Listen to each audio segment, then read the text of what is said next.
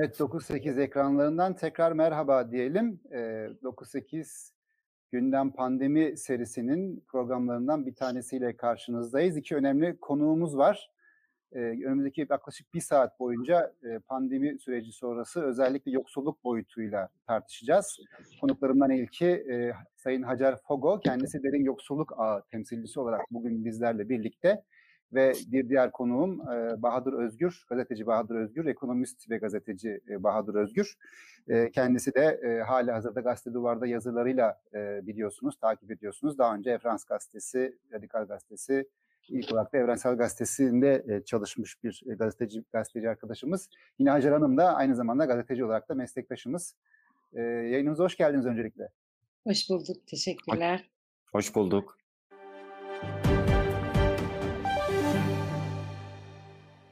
Şimdi pandemi koşullarını tartışıyoruz bir süreden beri. Bütün tartışmaların bağlandığı veya çıktığı nokta bu elbette. Biz meselenin özellikle bu programda ekonomik kriz, bunun sosyal, toplumsal sonuçları özellikle yoksulluk açısından tartışmak istiyoruz.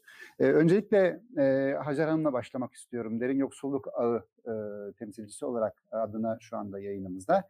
Geçtiğimiz günlerde bir bir e, rapor yayınladınız, bir araştırma yaptınız. Bu araştırmanın raporu e, yayınlandı ve oldukça çarpıcı sonuçlar da içeriyordu. İsterseniz önce birkaç cümleyle derin yoksulluk ağını bize anlatırsanız izleyicilerimizin e, anlaması, e, öğrenmesi e, ve takip takibini kolaylaştırması bakımından arkasından da raporunuzdan e, en azından bir e, birkaç bilgiyle başlayalım istiyorum. Buyurun. Şöyle derin yoksulluk ağı aslında pandemi döneminde e, kurulan bir ağ. Yani Mart 18'de işte ne zaman 11 Mart'ta evde kalın e, dedi Sağlık Bakanlığı. 10 yani 5-6 gün sonra biz bu ağı kurduk ama onun öncesinde zaten bu derin yoksullukla ilgili yoğun olarak arkadaşlarımızla bir yıldır genç arkadaşlarla tartışıyorduk. Onun da öncesinde ben zaten hani yıllardır e, hem gazetecilik döneminde işte insan hakları çalışan, yoksulluk çalışan haberlerimde de işte bu konulara yer veren bir gazeteciydim. Sonra sivil toplum hayatım var ama bu daha çok sahada e, aslında bütün çalışmalarımı yaptım. Yani biraz çocuk ve kadın yoksulluğu üzerine e, ve en yoksul mahallelerde çalıştım. Bu dip yoksulluk yaşayanlarda ama o zamanlar hani derin yoksulluk demiyorum. Yani bu kavramı e, kullanmıyordum ve aslında biraz araştırınca işte hiçbir güvencesi olmayan, hiçbir geliri olmayan aileler, insanlar yani gelecekten hiçbir umudu olmayan, birikimi, yatırımı olmayan aslında en önemli şey de derin yoksulluk dediğimiz zaman çocuklarına miras olarak bıraktıkları şey de yokluk, yoksulluk. Ee, ve bu ağ pandemi döneminde e, kurduk e, ve şu ana kadar yaklaşık 2500 aileye gıda erişimi yaptık destekçilerimiz aracılığıyla e, online alışverişlerle diyebilirim. E, rapor da e, hazırladınız, araştırma evet. yaptınız. E, pek çok çarpıcı evet. veri içeriyor. Şimdi yoksulluk, derin yoksulluk. Hani Hı. yoksulluk dediğimiz zaman biz bir şey tahayyül edebiliyoruz belki. Değil mi? Hani alışkanlık evet. vesaire Hı. boyutuyla. Hı. Ama şimdi derin yoksulluk diye daha özel bir vurgu e, e, yapma ihtiyacı hissediyorsunuz. Bu ihtiyaç evet. nereden doğuyor? Yoksullukla farkı nedir derin yoksulluğun? Şö şöyle şimdi e, Bahadır Bey benden çok daha iyi e, tanımlayacaktır eminim bunu. Mesela her işte her ay e, sendikalar şey yayınlar işte açlık sınırı değil mi yoksulluk sınırı yayınlar. Hatta en son e, 3 bin lira neredeyse şey açlık sınırı ve 8 bin küsurda yoksulluk sınırıydı. Ama bizim çalıştığımız topluluk ayda 700 lira ya da 800 TL ile hayatlarını devam ettiren insanlar. Yani hiçbir sosyal güvencesi olmayan e, insanlar. Kimler bunlar?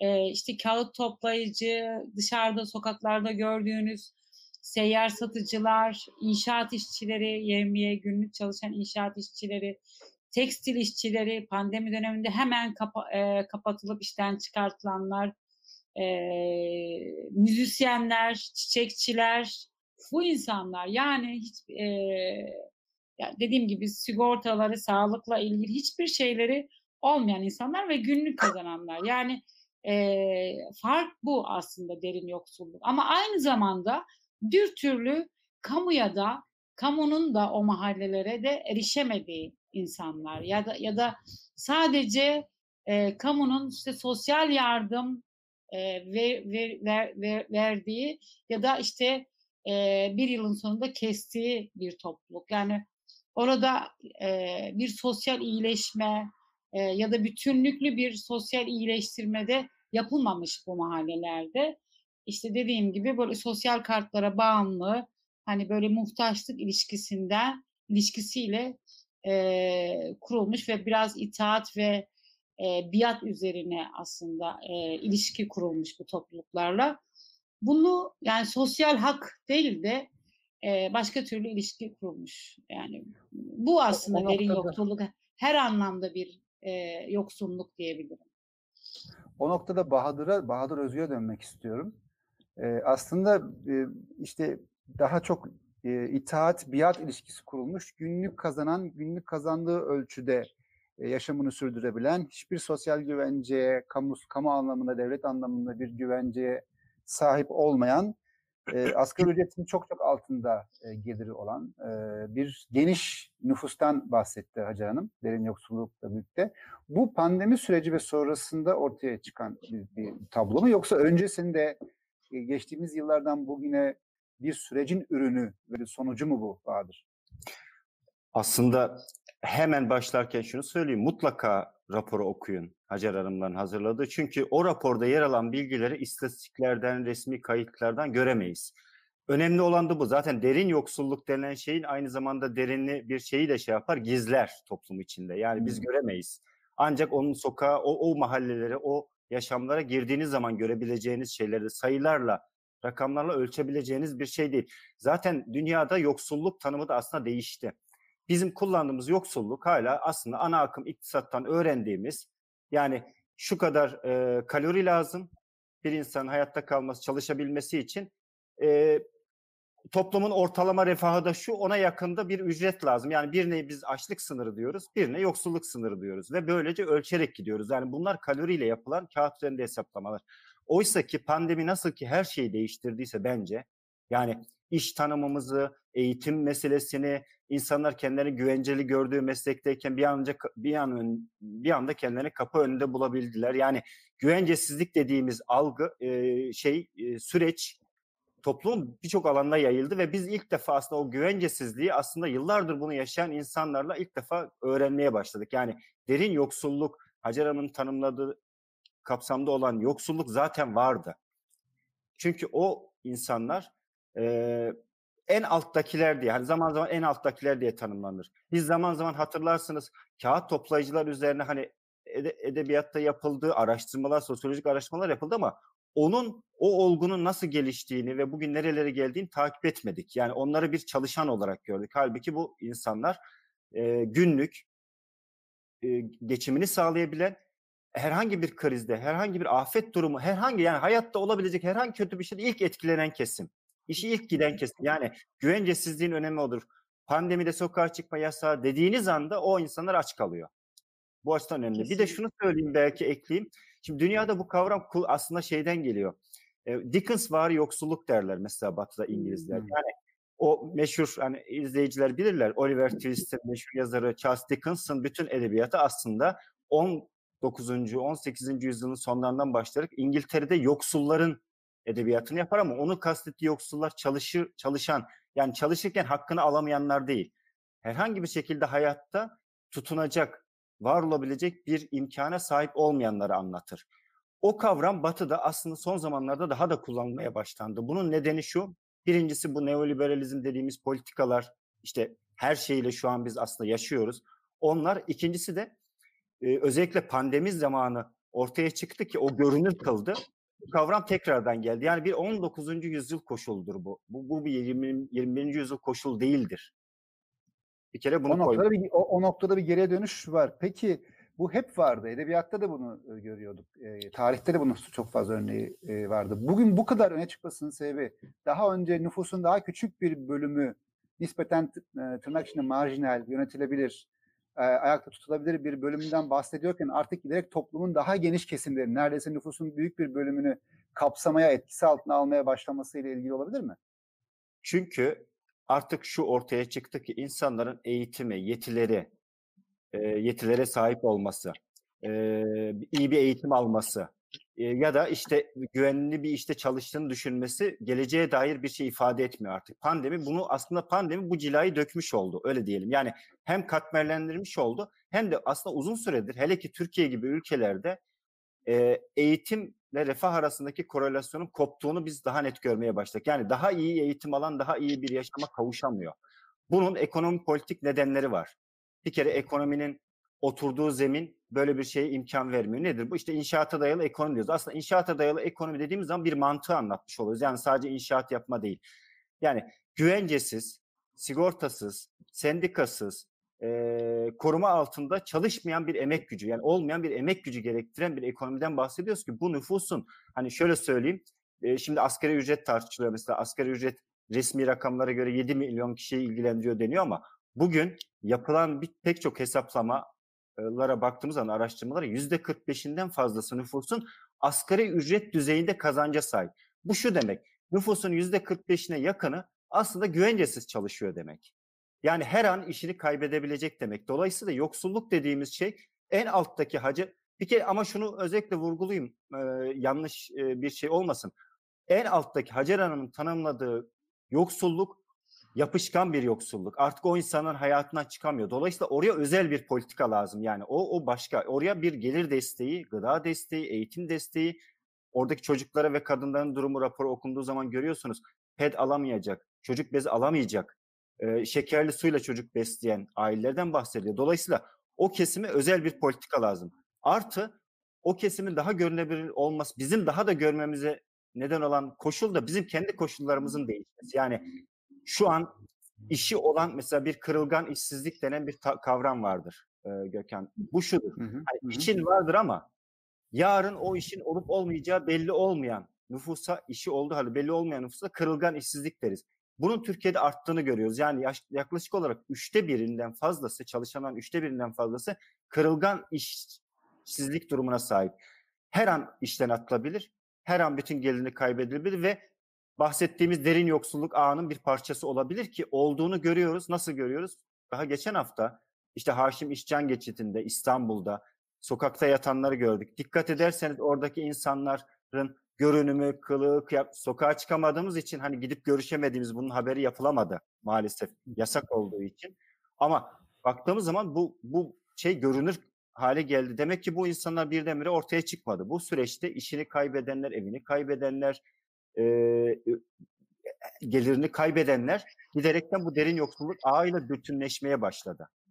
Birkaç veri isterseniz Hacer Hanım'a dönelim tekrar araştırmayla ilgili konuşmaya başladık ama bir, tak, bir takım veriler tartışmayı da belki ön açıcı olması bakımından oradan paylaşabilirse Hacer Hanım.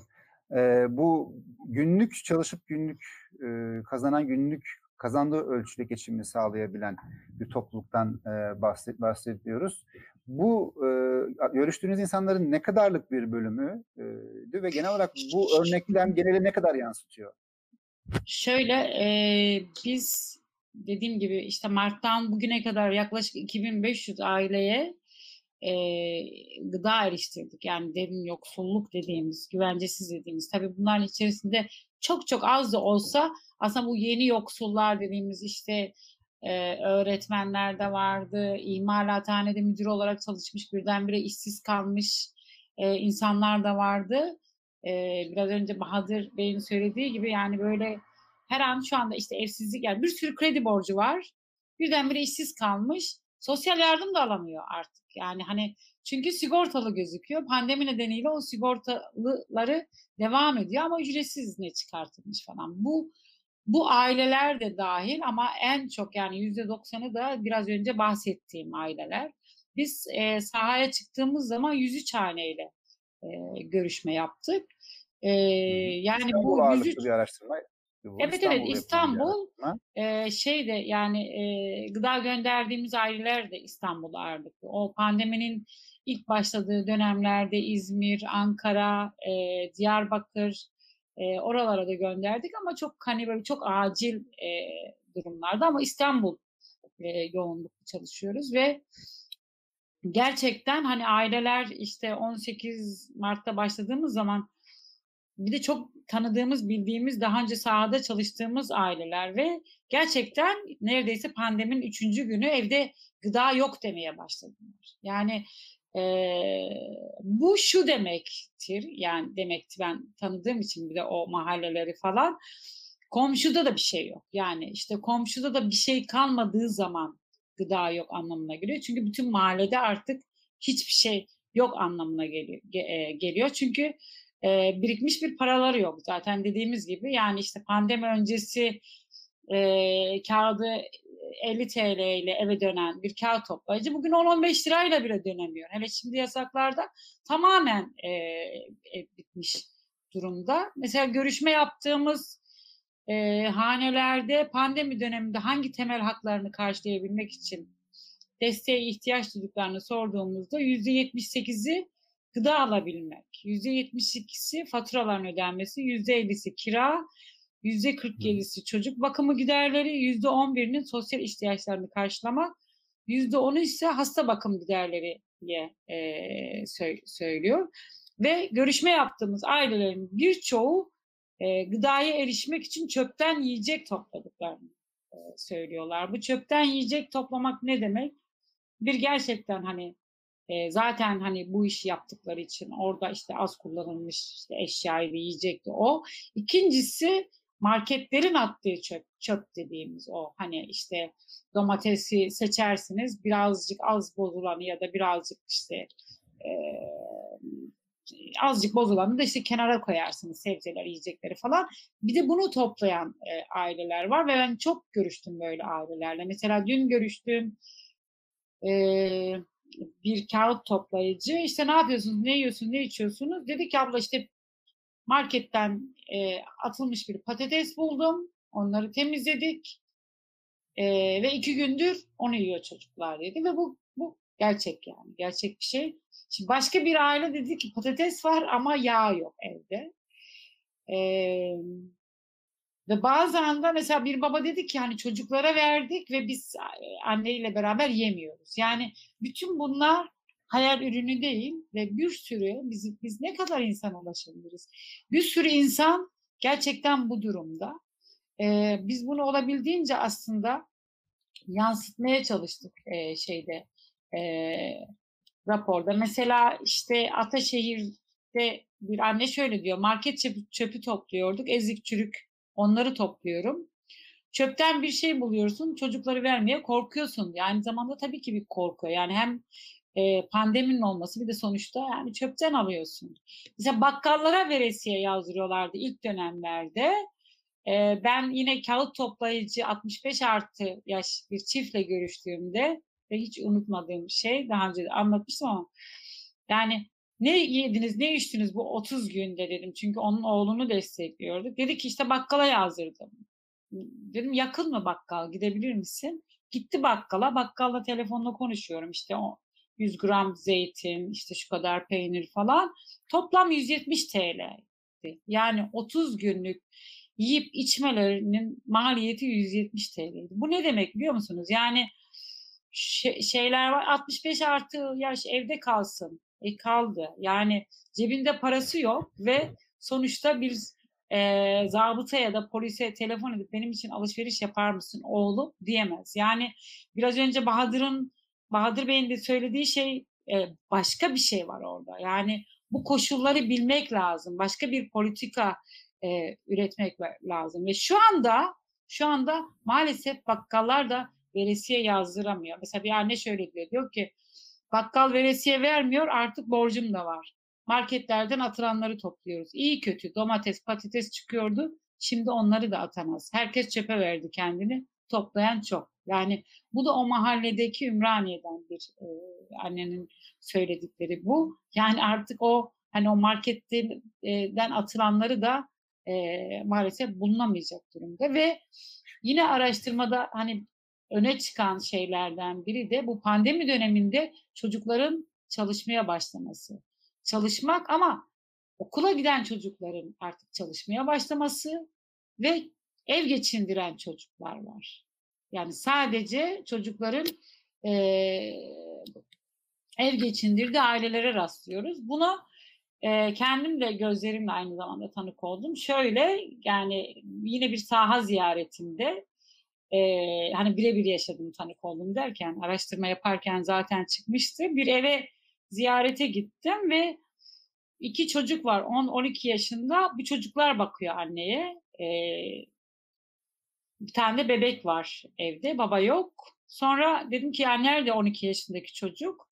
Dedi ki şeye çalıştığı markete gitti. Yeniden o 1 ile 4 arası yasak olduğu zaman yeniden gitti oraya ve lütfen e, beni yeniden işe alın falan demeye e, için gitmiş. Ve saat 4'te 10 var yani hani yasaklarda var. Çocuk elinde bir poşetle geldi bir e, gerçekten inanamıyorum ya o tabloya ve geldi böyle bir büyük böyle şey bir edayla yani hani çocuk değil sanırsın ki 40 yaşında şey ev geçindiren biri ve bıraktı böyle mutfağa geldi bizimle oturdu falan. Yani büyüyor çocuklar. Bu şekilde büyüyen e, bir sürü çocuk var ve hani bu araştırmada dediğim gibi yüzde altı e, şey ev geçindiren çocuklar var. Yüzde yedi de babalarıyla, aileleriyle birlikte e, işe giden çocuklar var ve bu internet hikayesi, internete erişememe, e, bu dediğimiz kesimde neredeyse yüzde doksan. Yani internete erişememe, akıllı telefon yok, işte televizyon yok falan filan ve bir kayıp nesil geliyor ve bu çocuklar okula dönmeyecek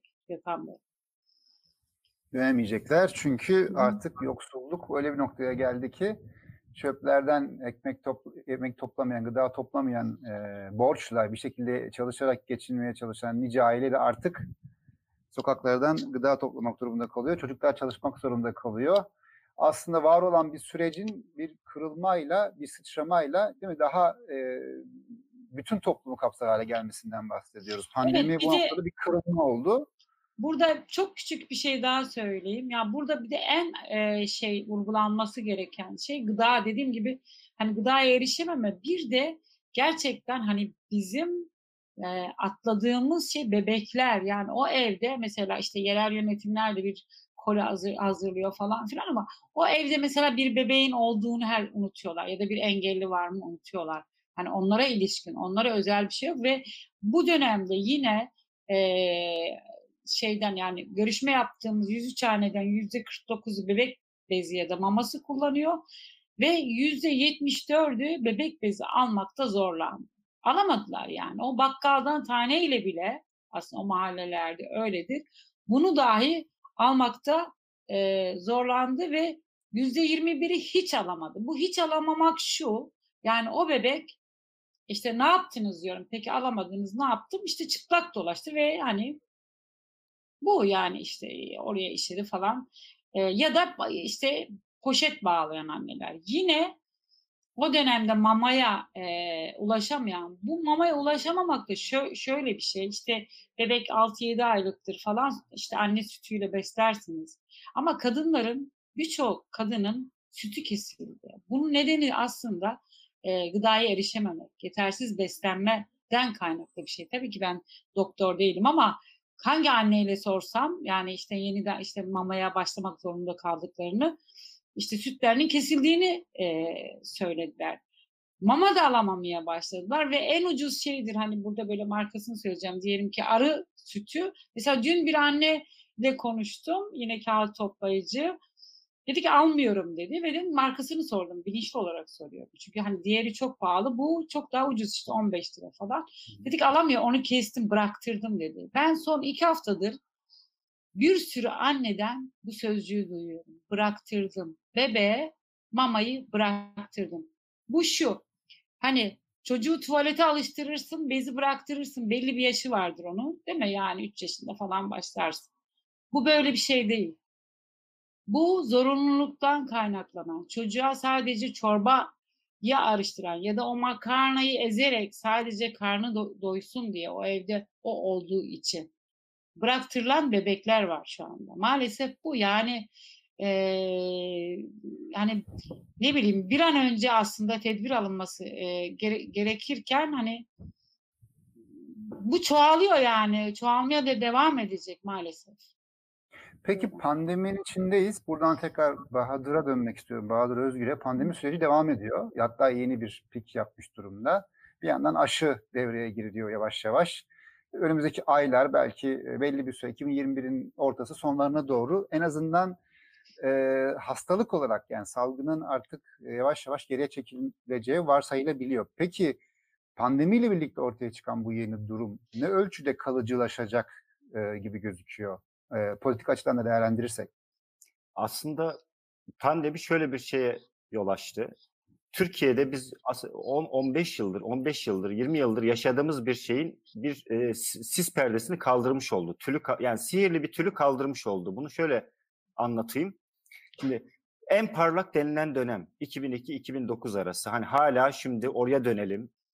Siyasette sadece iktidar değil, muhalefette de belli partiler bu programı savunuyorlar. 2002-2007'deki istikrarlı dönem. Hani o dönem Türkiye'nin bir hem toplumsal hem e, siyasal ve ekonomik olarak istikrarlı olduğu bir dönem denilir. Halbuki o zaman De, Derviş programı değil mi aslında? Derviş programı. Derviş programı başlayan ve 2007-2008'e 9'a doğru gelen hani Türkiye'de genelde siyasi, iktisadi kırılma anı olarak hep 2010 gösterilir. Ondan önceki bir daha iyi bir dönem olarak görünür. Ekonomik olarak da daha iyi bir dönem olarak görünür. Evet rakamlara baktığın zaman böyle görünüyor ama gerçeğe biraz baktığın zaman mesela 2002-2010 arası işsizlik hiç düşmedi aslında ortalama %9,5 ile 12 arasında gidip geldi. Yani sabit, toplumun bir kesimi sabit bir işsizliğe yapışık olarak yaşadı.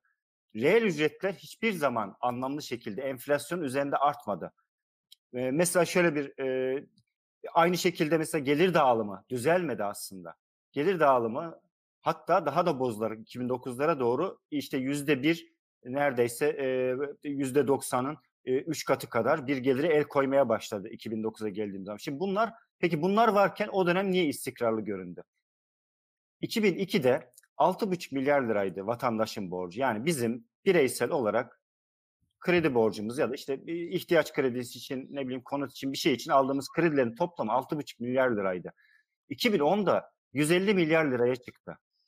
İstikrarlı dönem. İşte zaten o dönemi göreceli iyi gösteren bu sahte refah dönemiydi. Yani bir borçlanma dönemiydi. İkincisi en dipteki, en yoksul kesimlere bir sosyal politika adı altında aslında bir lütuf ekonomisi uyguladı AKP. Özellikle önce belediyeler ayağıyla sonra da işte merkezi bütçeden e, daha çok bu e, seçimle, oy tabanıyla, biraz böyle siyasi kaygıyla güdülerek yapılmıştı. Yoğun bir sosyal transfere yapıldı aslında. Yani şunu kabul etmek lazım. Ciddi miktarda tek tek aileleri böldüğünüz zaman düşük kalabilir ama toplam olarak Türkiye'de hani yeşil kartı da falan katarsanız önemli miktarda bir e, seçim yatırımı olarak, bir siyasi yatırım olarak toplumun pek çok kesimine e, gelir transferi yaptı. Bu gelir transferleri rakamlarda sanki kazançmış gibi yansıdı. Dolayısıyla biz sanki e, gel, e, yoksulluk azalmış, gelir dağılımı düzelmiş gibi gördük. Halbuki onu böldüğümüz zaman orada ne emeklilik geliri artmış, ne e, gayrimenkul geliri olmuş. Mesela serveti artmış insanlar. Ne ücreti artmış. Ama ne artmış? Sosyal transfer rakamı TÜİK'te resmi olarak giderek artan bir e, meblağa sahip. Dolayısıyla biz zaten aslında borca dayalı ötelediğimiz yani ihtiyaçlarımızı bugünden karşıladığımız ama onu ödemeyi ötelediğimiz bir yaşam sürüyordu toplumun büyük bir kesimi. Şirketler de bunu sürüyordu. İşte bugün görüyoruz. Yani vatandaş da sürüyordu. Kriz baş gösterdiği anda, üzerine de pandemi geldiği anda her şey ortaya çıkmış oldu. Yani pandemi bunu katladı ama aynı zamanda bir yanılsamayı yani Türkiye'deki bir siyasi ve iktisadi yanılsamayı da bence ortadan kaldırmış oldu. Toplumun en azından böyle görmeyen kesimleri daha bir bunu fark eder olmaya başladı.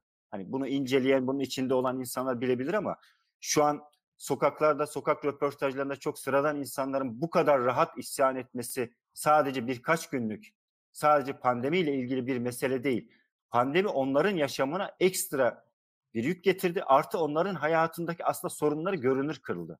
Görünür kıldı ve çözümsüz olduğunu gördü. Bunu gördükleri için insanlar şu an bireysel olarak nereye mikrofon uzatsanız, sizler de yayınlıyorsunuz.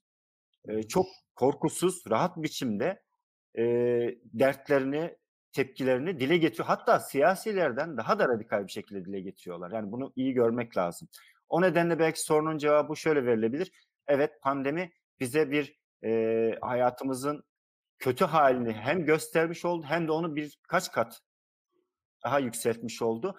Daha önemlisi yarına dair bir şeyi ortadan kalmış oldu. Umudu yani. Yarına dair beklentiyi ortadan kalmış oldu. Zaten en önemli şey şudur e, aslında. Biraz Hacer Hanım'ın yaptığı araştırmaya da bağlayaraktan tamamlayayım sözümü. Hani George Orwell'ın da benzer bir şeyi vardı zamanında.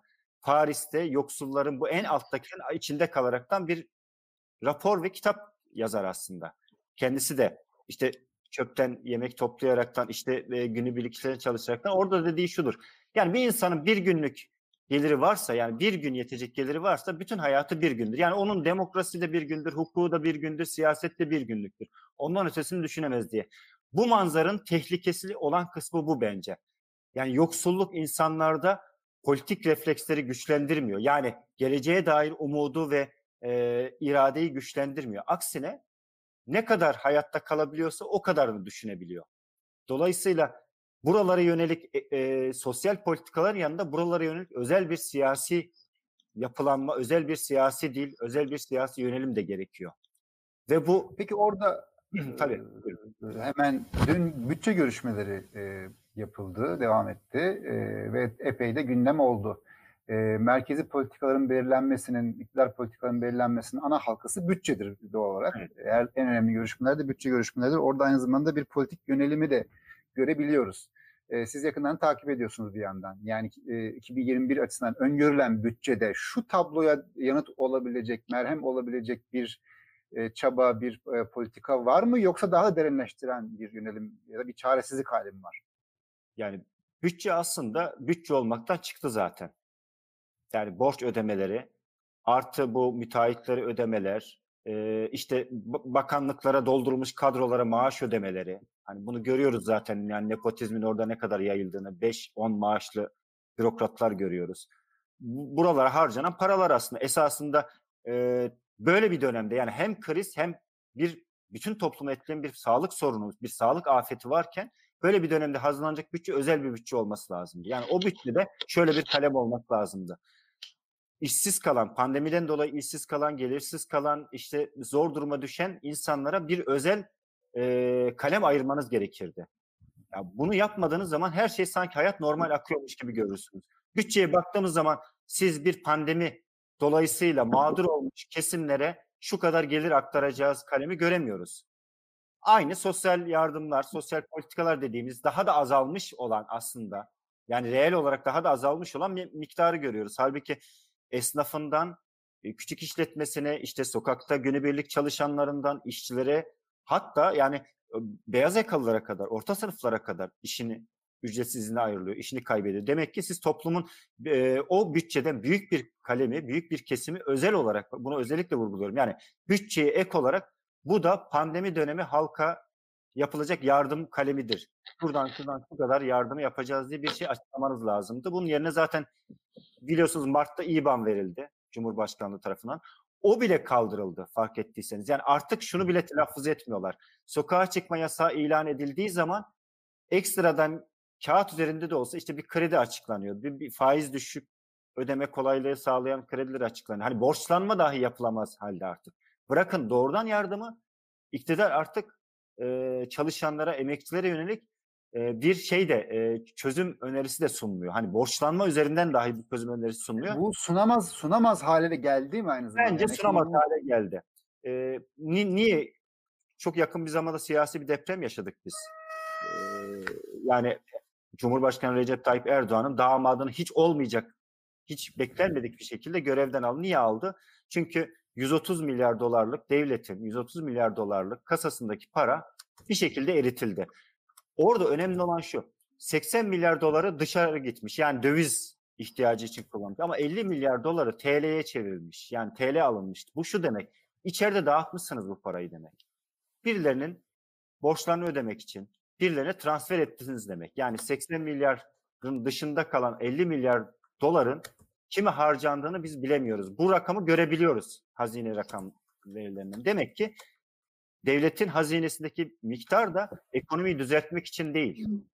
Büyük oranda e, kendi ilişki ağının işte ne bileyim hani çok tartışıyoruz dün mecliste de Kemal Kılıçdaroğlu, Sayın Kemal Kılıçdaroğlu gündeme getirdi. Beşli çete diye söylediği müteahhit kesimine. Demek ki bu kesimlere bir transferden bahsediyoruz. Dolayısıyla bütçeye konulabilecek bir vergi gelirleri dışında bir kalem görünmüyor. Yani dolaylı vergiler için bir kalemin yok artık. E, Bir politik tercih de yok. Mesela Arjantin geçtiğimiz hafta galiba bir yasa e, çıkarttı ve bir belli bir gelirin üzerinde geliri olan insanlardan bir defalık vergi e, toplama kararı aldı ve bunu da e, pandemi sürecinde yoksullaşanlara dağıtma. Aslında hani sistem içi çözümler açısından da yapılabilecekler var ama bunu yapan yapmıyor mu yoksa politik açıdan taşıy bu öyle bir yönelimi taşıyamaz duruma geldi? Yani ekonomi açısından zorluklar var, parayı bitirdiler, kasa boşaldı, Merkez Bankası eksi rezerve geçti gibi tartışmalar var ama bunun dışında e, toplumsal kaynakları yeniden seferber etme noktasında yani İBAN dağıt e, verdi ama dönüp daha zenginlerden bir şey talep etme arayışı dahi yok. Burada bir politika tercihi mi söz konusu? Kesinlikle bir tercihte söz konusu. Bunu nereden anlıyoruz? Mart'ta insanları eve kapatmışsınız, işsiz bırakmışsınız, ücretsiz bıraktığınız halde ihalelere devam etmişsiniz. Büyük ihaleleri ve üzerine hani Kanal İstanbul'u yapacağım diye bir iddiayla devam ediyorsunuz.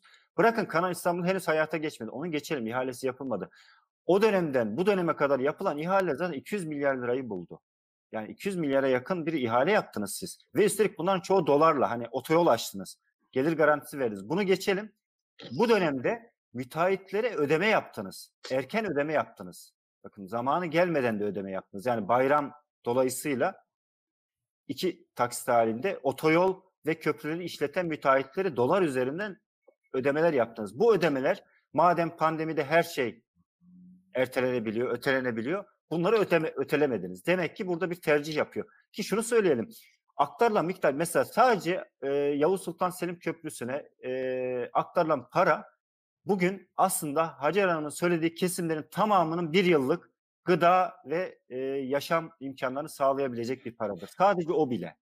Yani 2500 aile dedi bu yaklaşık 10-15 bin insan yapar yanılmıyorsam aslında çevresiyle aile olarak şey yaptığınız zaman devlet bu yani İstanbul'daki neredeyse bütün yoksullara siz bir yıl boyunca pandemi boyunca en az asgari ücret düzeyinde bir ücret desteği yapabileceğiniz parayı bir günde sadece Yavuz Sultan Selim Köprüsü'nü işleten firmalara verdiniz.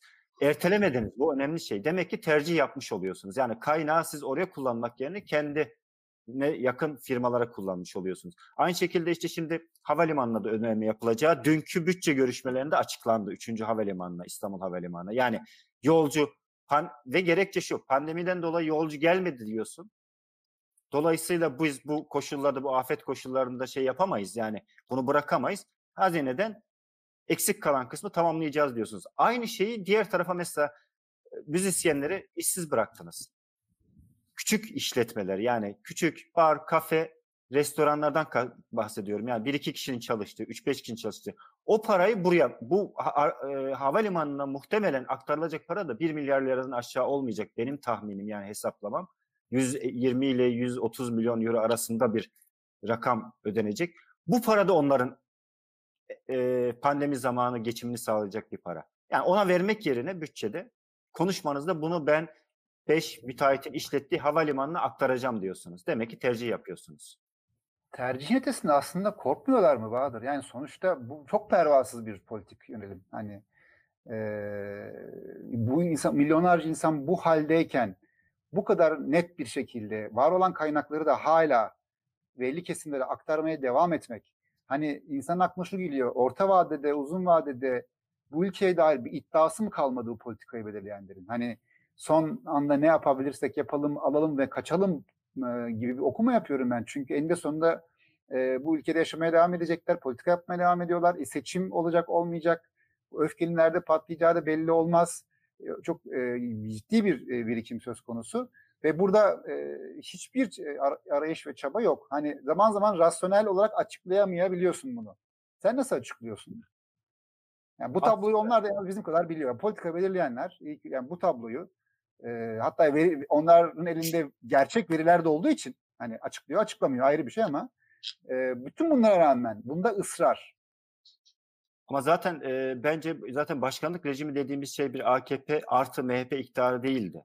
AKP artı MHP ve bir geniş bir e, tüccar, inşaatçı, 18 yılda kamu ihalelerine abone olmuş, kamu kaynaklarından pay almış bir e, sermaye ağını da dikkate almak lazım. Yani tek başına hareket eden Erdoğan'ın tek başına hareket ettiği bir şey değil. Nasıl ki e, MHP diyelim kırmızı çizgiler koyuyor mesaj, kırmızı çizgiler çiziyor manevra yapmaya çalışıldığı zaman diyelim veya işte pratik yani pragmatist bir partidir AKP. Bazen e, geri adım atmak ya da işte bir süre oyalamak ister ama orada nasıl kırmızı çizgi çiziyorsa ekonomide de ona kırmızı çizgi çizen güçler var. Bu güçler derin, gizli güçler değil, komplo değil. Gözümüzün önünde aslında. Ee, şöyle düşünün. 200 milyar dolar sadece 200 milyar dolar kamu özel işbirliği projelerinde şirketlere aktarmışsınız 18 yılda. 200 milyar dolar dünyada eşi benzeri yok bir kaynaktır. Bugünkü Türkiye'nin gayri safi milli hasılası 700 küsür milyar dolar. Yani dörtte birinden fazla parayı şirketlere aktarmışsınız. Dolayısıyla iktidar dediğimiz ağ sadece siyasi partiler olarak düşünmeyelim. Buradan yararlanan, buradan kendisi büyümüş, hızlı büyümüş. Tıpkı 90'larda olduğu gibi, tıpkı 90'larda Uzan nasıl 128 şirket elde etmişse ve e, o dönemki koalisyon hükümetleriyle içli dışlı olmuş, 3 tane banka almışsa, barajlar almışsa, bugün de aynı bu şekilde yeni türedi veya geçmişte işte yine iş adamı olan şirket var olan şirketler ama iktidara iltisak etmiş şirketler. Onun sayesinde büyümüş şirketlerden bahsediyoruz. Bugün sanırım T24'te vardı işte Demirören'in Milli Piyangosu'nun vergisini sıfırlamışsınız. Yani iktidar ortağı dediğimiz zaman, iktidar bloku dediğimiz zaman sadece partiler olarak anlamayalım.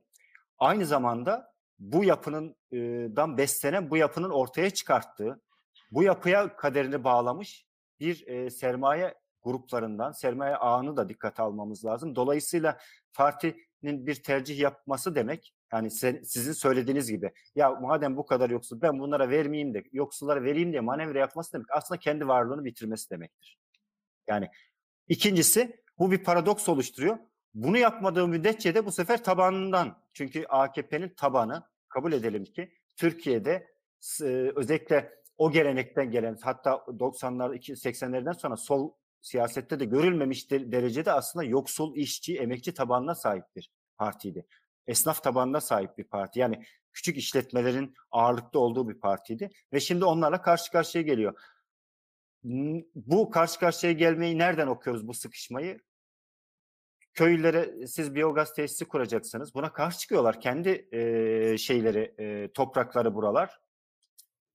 Ve iki tabur jandarma gönderiyorsunuz. Daha bu sabah, bu konuşmayı yaptığımız sabah Yusuf elinde bir köyü iki tabur jandarma kuşattı mesela. Oradaki bir maden şirketi için. Bu sabah oldu. Yani ağaç kessin diye. Şimdi demek ki iktidar sıkıştıkça yani bunu görmüyor değil. Sıkıştı ama manevra alanı yok artık. Manevra yaptığı anda bu iktidar ağı parçalanacağı için bu sefer dönüp sıradan insanlara şiddet uygulamaya başladı. Sıradan. Mikrofonu uzatıp yani, burada güvenlik yani, aygıtına yaslanarak varlığını ve politikalarını sürdürme. Evet, yani şu an çizdiği tek şey, önümüze koyduğu tek şey milli güvenlik sorunu. Her şey milli güvenlik sorunu. Kanal İstanbul biliyorsunuz milli güvenlik sorunu haline getirildi. Devlet güvenliği. İşte muhalefet milli güvenlik sorunu denildi. Dolayısıyla e, giderek ceberrutlaşan, otoriterleşen, e, baskıyla, şiddetle ancak yürütebileceği bir, e, daha doğrusu böyle bir politikaya yöneldi ama bu gider mi? Gitmeyeceğini, gidemeyeceğini aslında görmeye başladık diyeyim ben. Hani belki e, senin sorunla burayı açmaya çalışırım. Aynen. Nasıl e, görmeye başladığı oradan girelim. Araştırmaya da dikkatimi çeken noktalardan bir tanesi görüşülen e, ailelerin e, çok büyük bir bölümünün herhangi bir sendikayla meslek örgütüyle ilişkisinin olmamasıydı. %97'lerde galiba değil mi Hacer Hanım? Doğru hatırlıyorum. Evet evet olamaz çünkü zaten günlük çalışan e, insanlar. Hani bir asgari ücretli ama buna ilişkin bir örgütlenme de ya da bir örgütlenme çalışması yapılmamış. Zaten e, işte Bahadır Bey'in söylediği gibi özel bir çalışma yapılması gerekiyor. Orayla ilgili politika yapan insanların, e, partilerin ya da nasıl söylesem yani de, yani sosyal politika başka bir sosyal politika stratejisinin orada yapılması gerekiyor. Çünkü tamamen görünmeyen ve kendi kendilerine ayakta kalmaya çalışan insanlar bu insanlar. Yani kendi stratejileriyle ayakta kalmaya çalışan aileler. Biraz önce ilk başta bahsettiğim gibi yani aç kaldım diye sokağa çıkmadı önce öncelikle. Çünkü komşuda olduğunu biliyordu bugüne kadar ama şu anda komşuda da olmadığı için biraz konuşmaya başladı ve şu anda o devletin verdiği sosyal yardımlar da maalesef kesilmeye başladı. Ee, yani çocuk yardımları onlar da kesilmeye başladı. Çünkü bir ekonomik kriz var aslında bir taraftan. Bir taraftan pandemi var. Bir taraftan e, bu kesime ilişkin özel bir strateji yok. Yani öyle bir yok ki mesela e, bu mahallelerde inanılmaz derecede korona çok yüksek ama buna ilişkin özel bir te- tedbir alınmadığı gibi bu ailelere gıda da eriştirilmiyor. Yani e, yani bir kağıt toplayıcı düşünün evde çocuklar var korona olmuş eve kapanmış jandarması polisi geliyor evden dışarı çıkma diyor ama kimse ona sormuyor ne, ne yiyeceksin ne içeceksin ve bu döneme bu hastalığa ilişkinde daha özel şeyler yemesi gerekiyor.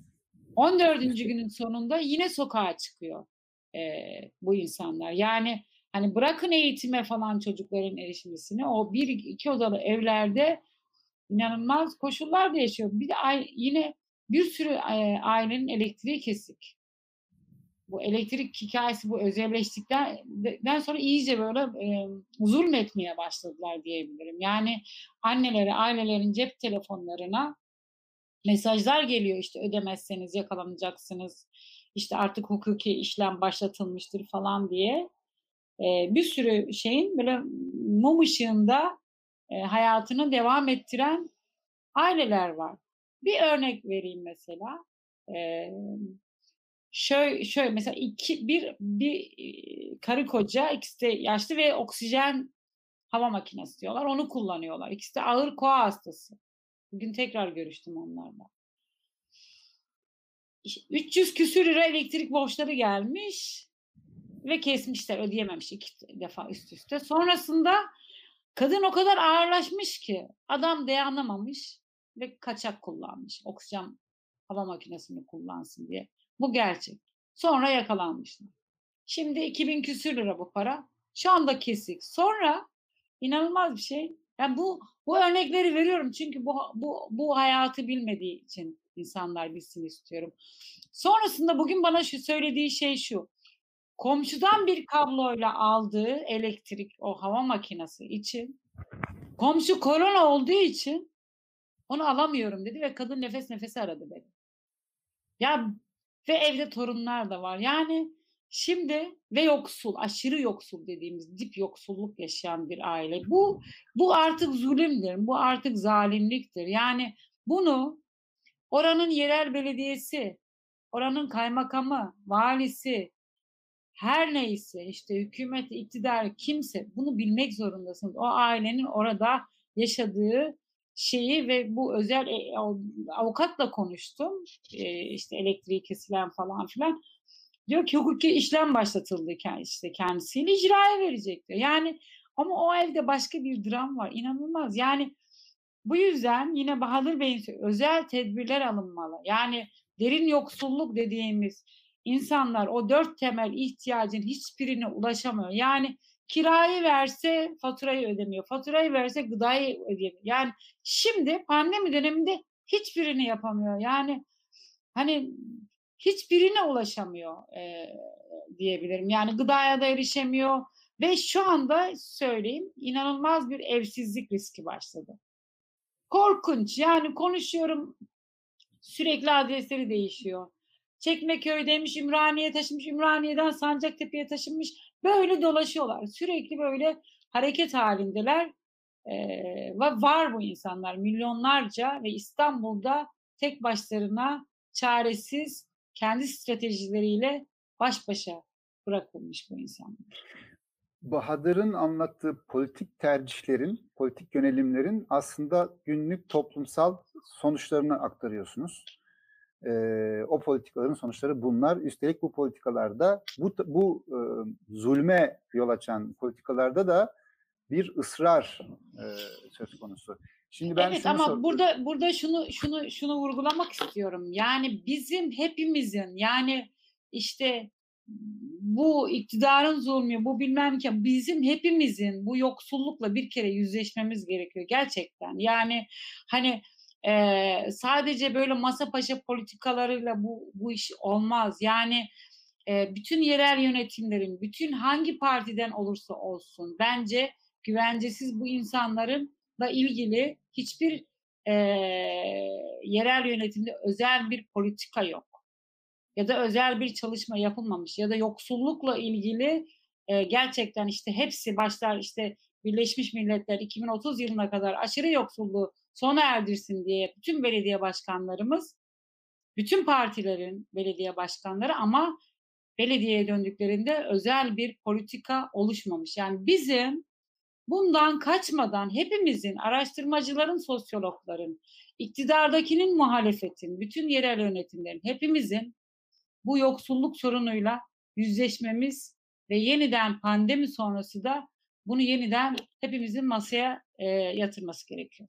Yoksulluk sorunuyla yüzleşmesi diye vurguluyorsunuz. Sen biraz önce Bahadır e, bir Evet. ısrardan Evet. bahsetti, bir politik tercihten bahsetti Hı ve buna buna uyum sağlamayanlara yönelik de uygulanan aslında şiddetten veya işte güvenlik aygıtının devreye girmesinden bahsetti. O noktada tekrar Bahadır'a dönmek istiyorum. Hani biraz önce Hacer Hanım'a şu soruyu sormuştum. E, Araştırmada %97'sinin meslek örgütüyle sendikayla herhangi bir ilgisi olmadığını gördük.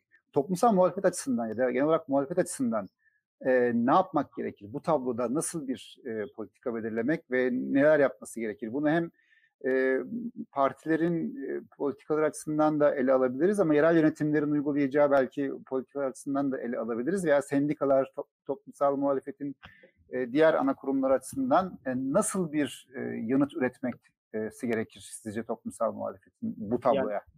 Şimdi şunu tekrarladık ama e, Hacer Hanım'ın söylediği şeyi ben bir daha vurgulayayım. Bu kesimi ayırmak lazım. Söylemek aslında söyle- söylediğimiz yani bu kesime e, şu bu parti dediği gibi şu kurum değil. Orası ölecek bu insanlar. Onu kastediyor. Yani bu çocuklar ölecek. Dolayısıyla nasıl ki afette de bir deprem olduğu zaman nasıl enkazdan çıkartıyorsanız hani orada si- orada artık bir şeye gerek yok yani bir düşünceye gerek yok. Tam bunu Enkaz- söylüyorum. Evet, Enkazdan tamam. kaldırıyorsanız Tamam. demek istediği şu. Evet. Bu insanlar tespit edin. Bunlar yoksa çıkartamayacak bu kişi. Önümüzdeki bir yılı çıkartamayacak. Bunların çocukları ölecek diyor. Dolayısıyla oraya yönelik ayırmamız lazım. Yani orayı ayıracağız. Orayı işte Hacer Hanım gibi bu işi bilen insanlarla yani sivil toplum kuruluşları ortak bir şey üretecekler. Belediyeler de üretecek. Vatandaş da üretecek. TÜSİAD da üretecek. Yani onu Evet. kastediyor. Evet, bu, bu tam bu. insanların hayatı. Ama senin söylediğin yani toplumun geri kalan kısmı hızla buraya doğru giden uçurum işte. Asıl siyaseti orada yaptığımız zaman bunu engelleriz. Yani daha fazla insanın buraya katılmasını engelleyecekse siyasetin konusudur. Türkiye'de ben şöyle düşünüyorum. Yakın zamanda e, bu şu şu önemli bir şey senin söylediğin aslında. Toplum örgütsüz. Hani geçmişte kamu işçileri vardı. Daha çok işçi sınıfı burada olduğu için sendikalar güçlüydü. O özelleştirmeleri oralar zayıfladı. Şimdi karşımızda örgütsüz bir toplum var. Yani sadece siyasi partilere bakan bir toplum var. Yani kendi meslek örgütleri, sendikaları, dayanışma derneklerinde olmayan, eskiden biraz daha yüksekti bunlar. Bunlar öncülük yapardı. Hatta şöyle hatırla, 2001 krizinde bırakın onu esnaf için TESK ilk defa yani TESK harekete geçiyordu. Şimdi o bastırıyor. Yani yok sayıyor. gör- Yani dile bile getirmiyor esnafın sorununu. Hani 2001'de bunlar kendileri hükümeti zorluyorlar. Top kendisi hükümeti zorluyordu işletme için. Şimdi yapmıyor. Ama şu var. Toplum bu örgütsüzlüğe rağmen bence şey gösteriyor, refleks gösteriyor. İşte maden işçileri bunun azı çoğu olarak bakmamak lazım. Harekete geçen dinamik önemli bir dinamiktir. Maden işçilerin yaptığı şey yani defalarca dayak yemenen, defalarca gözaltına alınmana rağmen yola çıkaraktan bir şey gösteriyorlar. Yani e, hak alma mücadelesi gösteriyorlar. Bunu da şöyle söyleyeyim. Belki geçmişte hak alma, hak mücadelesi dediğim zaman çok soyut kalıyordu. Hey, birçoğumuzun hayatına soyut kalıyordu bu. Yani biz politik doğrucu bir şekilde savunuyorduk bunu ama şimdi öyle bir şey ki işte bakın yani o kadar her hak o kadar geriye gitti ki herkes açısından ancak mücadele ederekten, yani siyaset yaparaktan geri alabilirsin. Hani hukuku düzelterekten geri alamayacağın haklar var. Dolayısıyla bu örgütlü kesimin örgütlü olmak bu harekete geçmesi lazım. Ee, en son, e, son Gebze'deki metal işçilerin yürüyüşü ve onların maruz kaldığı şey. Ben şeyi çok önemsiyorum. Türkiye tarihinde ilk defa bence kendiliğinden harekete geçen bir toprak isyanları var. Hı hı. Ekoloji isyanları çok önemli. Daha yakın zamanda e, ekoloji aktivistlerini kovan köylüler, hani buradan bize iş çıkar, rant çıkar diyen insanlar şu an bunu elinin tersiyle itiyor. Çok önemli bir şey bence. Yani onlara ve vaat edildiği halde mesela topraklarınız kamulaştırılacak bir para ödenecek. Buradaki madende ya da işte termik santralde ya da işte e, tesiste iş bulacaksınız. Vaatlerini ellerin tersiyle iterekten sadece topraklarını savunuyor. Bence çok Türkiye'de demokratikleşmenin de önemli dinamiklerinden birisinin bu olduğunu düşünüyorum. Yani her yerde var bu. Tokat'ta da var, Ege'de de var, Karadeniz'de de var, Tunceli'de de var. Yani Türkiye'nin her yerine yayılmış bir toprak mücadelesi var ve yükseliyor bu. Ama burada sorun şu her zaman olduğu gibi siyasi partiler için bu söylediğimiz şeyler birer madde. Yani sorduğunuz zaman bunlar biz zaten bilgileniyoruz diyorlar. Ama şöyle 20 tane demokratikleşme maddesi varsa bir tanesi çevre bir tanesi emek oluyor. Halbuki siyasetin esası esas dinamiği bunlar olması lazım. Yani buraya basaraktan toplumun diğer kesimlerinin haklarını örmemiz lazım.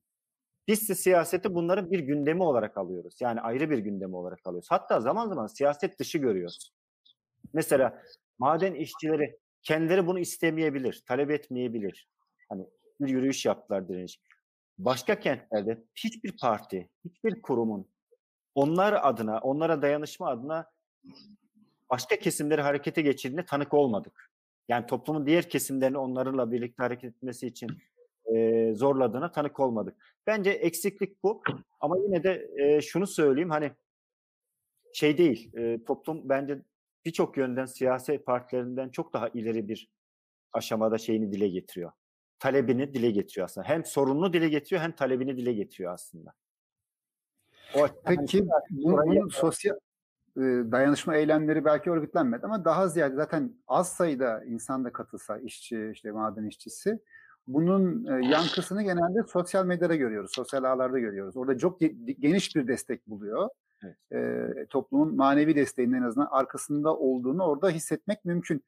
Evet. Sorun ama aynı zamanda bunların fiili örgütlü kanallara aktarılmasında ortaya çıkıyor. İşte orada evet. ceberrut devlet, e, işte olağanüstü halden çıkmış bir ülke, sendikaları büyük ölçüde e, kontrol altına alınmış, e, kritik yapıların önemli bir bölümü tasfiye edilmiş veya geriletilmiş, medyası kontrol altında olan bir e, toplum ve devletten bahsediyoruz. Dolayısıyla bir inanılmaz bir sıkışma var. Bunu nereden baksak görüyoruz. Bu sıkışma kendisini hangi kanallardan ifade eder? Ee, şimdi CHP merkezi muhalefete baktığımızda daha ziyade kontrollü ve seçimleri hedefleyen bir muhalefet olduğunu görüyoruz ki mantıklı bir strateji olabilir. Nihayetinde e, son yerel seçimlerde bunun sonuçları da alındı. Bunun dışındaki toplumsal muhalefette diyelim e, ne kadar ayırmak mümkün o tartışmalı ama hani kabaca ayırırsak bunun dışındaki toplumsal muhalefet açısından 90'lardan 2000'lerden farklı olarak neler yapılabilir? E, yoksa yine sadece daha önce yaptıkları, yapılanların tekrar yapılmaya başlanması gibi bir ihtiyaç mı söz konusu? Yani bu noktada da bir değişim, pandemi sonrası evet. Türkiye ve dünyada muhalefetin biçimleri açısından da e, sosyal medyanın dışında tutarsak ne, ne, neler öngörüyorsun? Ne tür gelişmeler var? Neler yapılabilir? Yani, şeyi söyleyeyim ben sosyal medyayı hiçbir şekilde küçümsememek lazım buradaki desteği, tepkiyi. Çünkü bu bir aynı zamanda hiç çok şaşırdığınız isimler maden işçileri için oradan en azından şeyini dile getirdiler. Hani bugüne kadar e, pek görmediğimiz sanatçılar, işte televizyon, ekranlarda popüler olmuş isimler çok samimi bir şekilde dile getirdi. Bunlar çok küçümsenecek şeyler değil. İkincisi dediğim gibi şöyle bir fark var.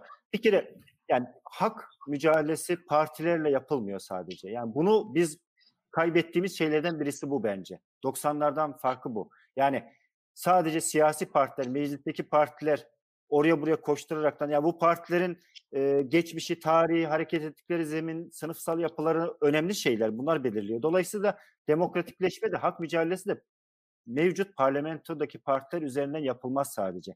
Toplumun kendisinin örgütsüzlüğüne çare bulmamız gerekiyor. Yani o yüzden de aslında bir yandan zor, bir yandan kolay bir süreç yaşıyoruz. Yani daha doğrusu olanakları fazla bir süreç yaşıyoruz. Eskiden dayanışma ağı dediğimiz şeyler ya da e, sivil toplum kuruluşu dediğimiz şeyler, dernekler, sendikalar dediğimiz oluşumları e, yaratabilmek daha zordu. Mekansal olarak zordu. Ama şimdi hani daha kolay iletişim kuruyorsun. Bir. ikincisi Türkiye'nin çok küçük bir köyündeki sorun bile anında senin gündemine girebiliyor. Bu çok önemli bence. Yani işte bir, biraz önce örnek verdiğim sabah Yusufeli'nde olan köydeki olan olayı ben hemen öğrenebiliyorum. Dolayısıyla buna yönelik bir politika geliştirmek yani bir ağ örebilmek, bir refleks geliştirebilmek de bence aynı derecede kolaylaşıyor aslında. Yani bu açıdan e, eksik olan kısım e, yani açık söyleyeyim mesela yani ben CHP'ye eleştiririm bir gazeteci olarak hani birçok yönden ama CHP ile demokrasinin tek başına CHP ile geleceğini de düşünmüyorum. Bu toplumun öbür kesimlerinin, örgütsüz kesimlerinin harekete geçirebilecek şeylere ihtiyaç var. Bunu bu şeyi kaybettik bence 90'larda olan şey buydu. Hani arayış, hani yeni politika arayışı, fikir arayışı, nasıl bir araya geliyiz arayışı o zaman sen de hatırlarsın, Hacer Hanım da hatırlar gazetecilik yaptığımız için. Yani aydınlar, yazarlar, sendikacılar, sivil toplumcu bir araya gelerekten bir takım sorunlar etrafında faaliyet yürütüyordu. Şimdi e, derin yoksulluk A bir rapor hazırladı ve bunu açıkladı. Aslında bu raporu kendisi bir siyaset zemini. Hani onun etrafına bir şey ördüğün zaman, örmeye başladığın anda hani film adamıyla, gönüllüsüyle, sendikacısıyla yani bunu biz götürüp bir partiye verip alın bunu bir şey yapın diyemeyiz. Hani öyle olmuyor o işler. Yani onun üzerinden harekete geçecek bir şey lazım. Yani nasıl olurdu? O raporun üzerinden işte bu, bu insanların yardım almasını sağlayabilirsiniz. Yerel yönetimlere baskı uygularsınız. Merkezi hükümete baskı uygularsınız. Yap, yapmadık. Yani sanırım Hacer Hanım onu daha da hayıflanarak çünkü söylüyor aslında. Söylediği şey bu. Bunlar var. Mesele bunları çözecek, harekete geçecek e, Evet. şeyi yaratabilmek. Bu da böyle iktidar muhalefet meselesi değil. Bu bir hak. Aslında evet aslında biraz önce söylemeye çalıştığım şey de oydu. Yüzleşme derken yani sizin bizim ya da Gökhan Bey'in değil o yerel yönetimlerin bu sorunla yüzleşmesi. Yani sadece iktidar ve iktidara bağlı yerel yönetimlerin değil bizim hepimizin bununla yüzleşmesi gerekiyor derken aslında tam da sizin söylemeye çalıştığımız şeyi söylüyorum. Yani sahaya gidip sadece fotoğraf çekip dönmek değil, gerçekten orada somut değişimler yaratmak. Yani hani biz çocuklara neden yoksulluk miras kalsın hep öyle değil mi? O yoksulluğu azaltıcı politikaları geliştirmemiz gerekiyor. Yani biz 100 yıllık sosyal hizmet mevzuatını pandemi sonrasında da masaya yatırıp tartışmayacaksak o zaman hani kendimizi sorgulamamız ve yüzleşmemiz gerekiyor. O yüzden söyledim. Çünkü hem dünyada hem de Türkiye'de bir sürü şey değişti. Yani e, şimdi diyoruz ki yeni yoksulluklar ama sosyal hizmet mevzuatı diyor ki adamın sigortası varsa ben ona yardım edemem diyor. Halbuki sosyal hak diyoruz ya da bir kağıt toplayıcının kurda korkunç bir arabası var. Binemeye korkarsınız. Yani kağıt topluyor. Adamın o arabası var diye sosyal bir haktan yararlanamıyor mesela. Yani buna benzer bir sürü şey var. Yani şimdi ben diyorum ki bir çocuk evi geçindiriyor diyorum değil mi? Suç aslında çocukların çalışması. Şimdi koşa koşa birinin oraya gidip hangi aile nasıl o, o çocuğun hayatını değiştirecek? O çocuk sadece bir kişi değil aslında. Bir topluluk. Onu değiştirecek bir model üretmesi gerekiyor. Ben olsam bir belediye başkanı giderim o, o rapordaki o mahallelerin ortasına internete bu çocuklar nasıl erişir? Onun eee, projesini yaparım. Ben Bu olsam noktada, o gıdaya noktada erişemeyenlere bir ba- başka bir hemen erişebilecekleri bir şey koyarım. Belki halk ekmeği tam da oranın ortasına koyarım. Bilmiyorum. Bir sürü siz olsanız Hı hı. çok çok kıymetli çalışmalar yapılıyor. Hani 2500 aileye ulaştık. Çok anlamlı bir rapor çıkardınız. Bir adım daha ötesine geçip ben biz olsak diyorsunuz ya. Ya gerçekten bu noktada e, ağ olarak olur ya da ağın içinde yer aldığı daha geniş e, kurumları kapsayan bir platform olarak olur. Bir somut girişim e, belediyelere, yerel yönetimlere yönelik, muhalefet partilerine ve iktidar partilerine yönelik bir somut girişim çabası, arayışı var mı? Ya da böyle bir şey gündemde mi? Şöyle oldu. eee, geçen geçen hafta eee, işte bu raporun üzerine işte eee, Büyükşehir Belediyesi'nden eee, bir arkadaşımız, bir Gürsel Tekin milletvekili eee, ve onunla birlikte o sahada bir çalışma yapıldı. Bizim de işte raporda yaptığımız, benim de tanıdığım ailelerle birlikte orada bir derin yoksulluk anlamında bir arkadaşımızla bir saha çalışması yapıldı ve gördüler gerçekten o e, gıdaya erişemeyen e, ailelerle ilgili. Zaman zaman Büyükşehir Belediyesi'ne biz e, gönderiyoruz hani bu ailelerin durumlarıyla ilgili, adresleriyle ilgili falan ama benim söylemeye çalıştığım şey ya da Bahadır Bey'in de söylemeye çalıştığı şey şu. Başka bir strateji oluşturma. Yani böyle tek tek değil.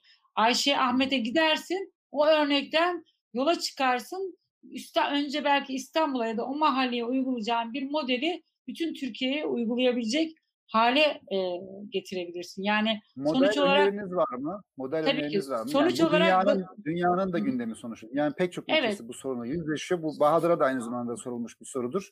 Hani bir ara Arjantin örneğini verdim. Ee, enkaz altında insanlar önce enkazdan çıkarmak lazım metaforunu kullandık. Şimdi hangi araçları kullanarak, hangi modelle hızla bu konuda yani önümüzdeki aylarda insanların kitlesel olarak ölmemesini sağlamak üzere hemen yapılabilecek ne var? Bu konuda mesela Evet. dünyada başarılı bir örnek var mı? Direkt Yani alıp uygulanabilecek. yani Çünkü biraz uzun önce politika geliştirmeye vakit evet yok. evet Belli yani ki şimdi en aylarca, önemli yıllarca çalışmalar yapma Evet. zamanı yok. İnsanlar Şimdi en enkaz altında şey- ne yapılabilir? Evet. Sizin mesela söylediğiniz şey en önemli şey. Mesela Arjantin'in yaptı. Aslında yapılması gereken şey bu. Yani 12 bin tane zenginden işte 2,5 milyon dolar e, şey olan, parası olan adamlardan vergi aldı ve işte 40 bin tane işte ne kadar insanın hayatını kurtaracak bir şey. Şimdi esas yapılması gereken ya da İngiltere'nin yaptığı, İspanya'nın yaptığı o vatandaşlık geliri. Yani bu olmadan sorunu çözmek çok zor ama yerel yönetimler olarak dediğim gibi bir kuşak kayboluyor. Yani bu çocukların anneleri her gün bizi arayıp internet yok, bu çocuk hiçbir şey görmedi dedi, deme nedeni şu. Bu çocuk çalışmaya başladığı zaman bu çocuklardan bahsediyorum. Geri dönüşleri imkansız. Yani siz önümüzdeki öğretim yılında 1 milyon çocuğun çalışan çocuk haline geldiğini, yeni yoksulların olduğunu, yeni yeni tırnak içinde sosyal kartları hazırlamaya başladığınızı göreceksiniz. Yani bir sürü sorun olacak ve suç oranı da artacak. Yani bu böyle halka halka devam eden şey şu. Pandeminin tek bir fotoğrafı var. Ee, Mama'daki alarm. Yani Evet. bizim bu bu yani yani görünüyor. Yani yapılması gereken şeyler hemen çocukların internete, tablete eriştirilmesi, gıdaya erişim çok acil. Çok acil yapılacak olan şeyler e, bunlar. E, dayanışma ağları şey değildir hani bütün bu sorunları çözecek ya da sivil inisiyatifler. Biz bir şey gösteriyoruz zaten ve modeller de ortada. Sonra o model daha sürdürülebilir haline getirilebilir. Ee, nasıl söylesem yalnız kadınlar var, yalnız aileler, yalnız çocuklar. Bunların böyle kategori kategori çalışırsınız. Yani sizin yerel yönetimlerde kadınlarla çalışan vardır, yaşlılarla çalışanlar vardır falan. Aslında var olan şeyi öncelikle bir harekete geçirmek gerekiyor. Yani bu topluluklar için hemen acil olarak. Hemen acil. Ee, ya aslında çok bu programa da değinmeye niyetim yoktu. Ayrı bir özel program yapacağımız için ama hani birkaç cümlede olsa değinmeden de mümkün değil. Hani genelde Türkiye'de e, işte Suriyeli milyonlarca e, mülteci var. Sadece Afganistan'dan gelen galiba 500 binlik bir rakamdan bahsediliyor. Bunlar e, yoksulun da yoksulu. Hani derin Çok. yoksulluk diye bir şey varsa doğrudan doğruya. Bu, Evet destek veriyoruz yoktu. zaten. Evet. Evet ama artık hani Türkiye'nin hani ne diyelim yerlileri e, bu noktaya doğru geriletiliyor. Peki bu mülteciler göç, zorunlu göç nedeniyle Türkiye'de gelen, Türkiye'ye gelen, Türkiye'de kalan milyonlar açısından tablo ve durum ne? Bunu özel bir programda ele alacağız ama hani birkaç cümlede de olsa e, bunu dair gözleminiz ne? Onu da e, dinleyelim sizden. Yani şöyle bizim destek verdiğimiz aileler var mülteci aileler. İşte dedi yani böyle tekstilde çalışan birdenbire o zaten hani çok ucuz iş gücüyle çalışıyor insanlar. İşte birdenbire e, hiçbir şey yani o bir lira dahi girmiyor bu evlere yani.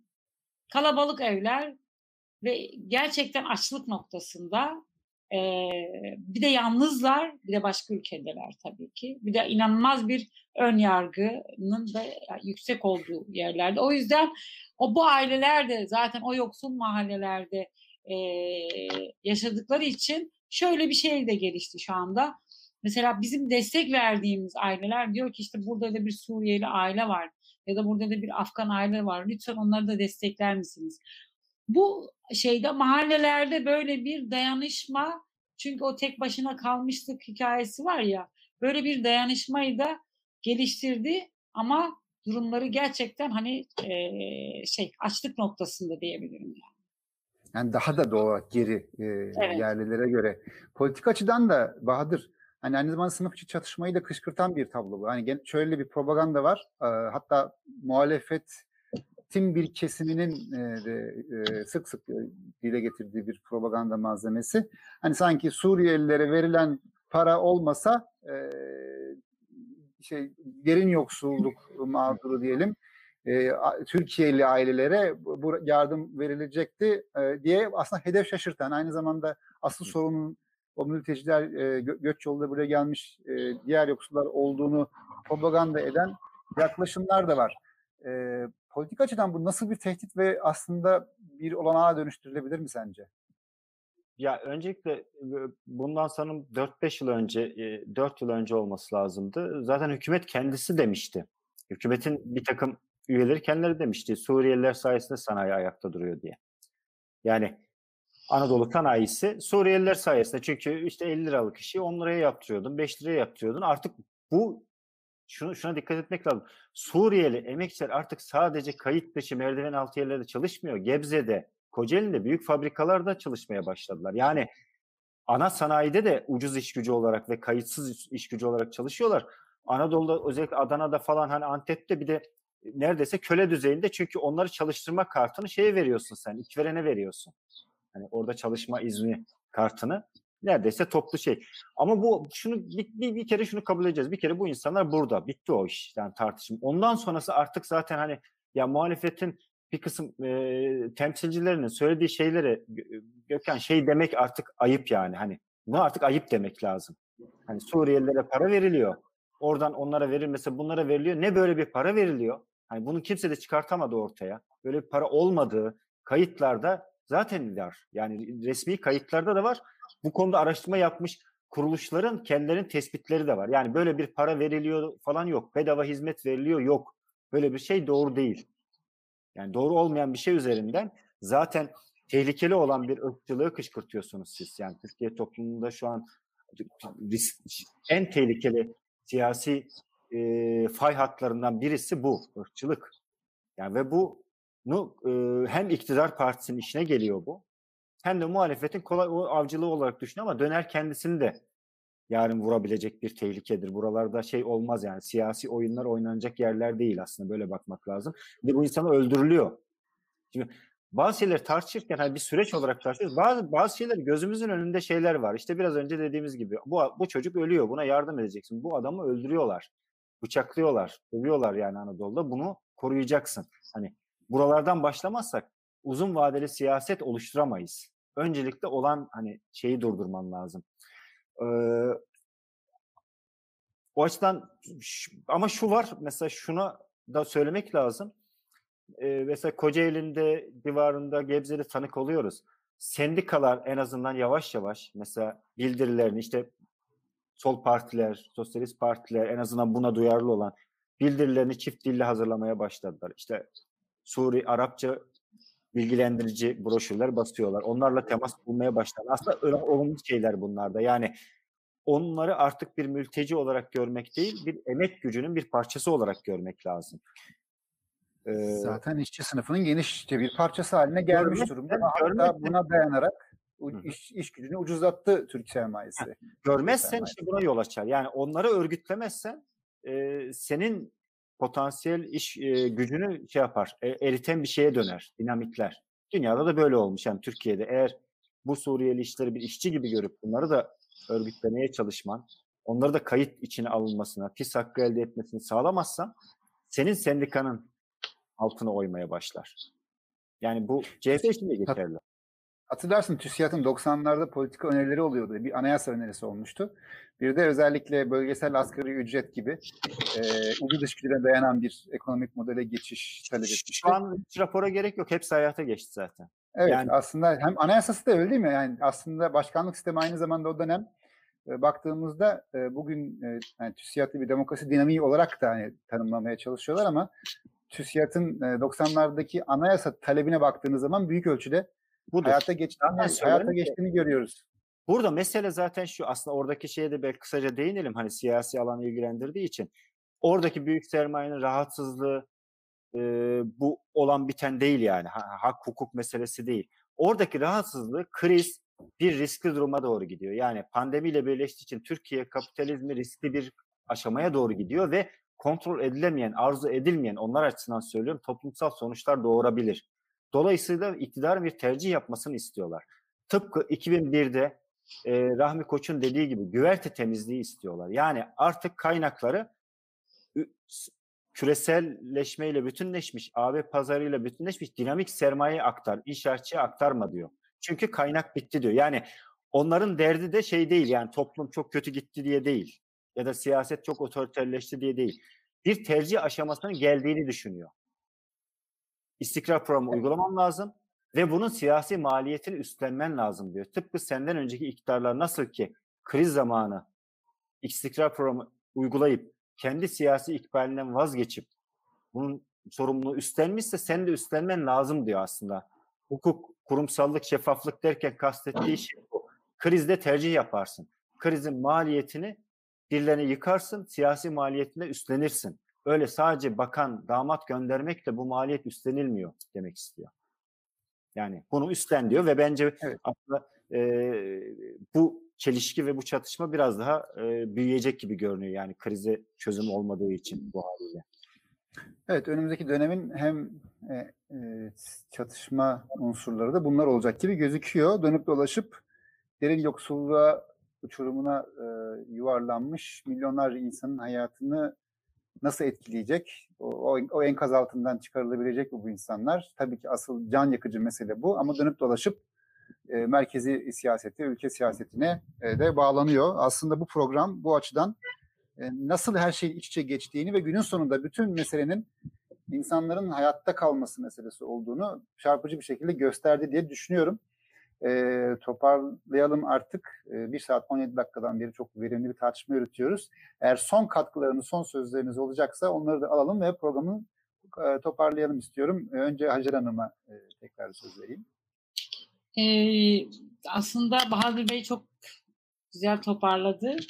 Ee, dediğim gibi bu yani acil müdahale getiren e, acil müdahaleye ihtiyaç var. Biraz önce işte bahsettiğim ama bu sadece İstanbul'un sorunu değil, İzmir'de de yaşanıyor. Türkiye'nin başka e, illerinde, ilçelerinde de yaşıyor. Bu dip yokluk dediğimiz kesim ve gerçekten açlıkla baş başa hele hele hele karantinanın çok yüksek olduğu yerlerde e, bu durumlar çok böyle ayyuka çıkmış durumda ve e, açlık noktasında açlık noktasında bile değil aç insanlar gerçekten öyle. O yüzden e, buna hem kafa yormak hem de acil bir stratejiye ihtiyaç var. Biz bununla ilgili bir şu anda e, bir çalışma yürütüyoruz. Bir e, model de önereceğiz çok kısa zamanda. E, ama e, bütün tabii bunları beklemeden yerel yönetimlerin bir an önce e, harekete geçmesi gerekiyor. Evet, o modeli de burada tekrar tartışırız. Bahadır, e, Yani ekleyeceğim çok bir şey yok aslında hani e, bu gazeteci olarak hani gözlemimi, düşüncemi söyledim. Tabii ki yani bizim yapabileceğimiz bu kadar oluyor aslında hani kamuoyunu bilgilendirmek. Yani Hacer Hanım gibiler sahaya çıkıyor, bir şeyler yapıyor. Biz sadece onların yaptığını duyurmaya çalışıyoruz. Bu kadar. Peki, e, teşekkür ediyorum tekrar her Teşekkür de. ederiz. E,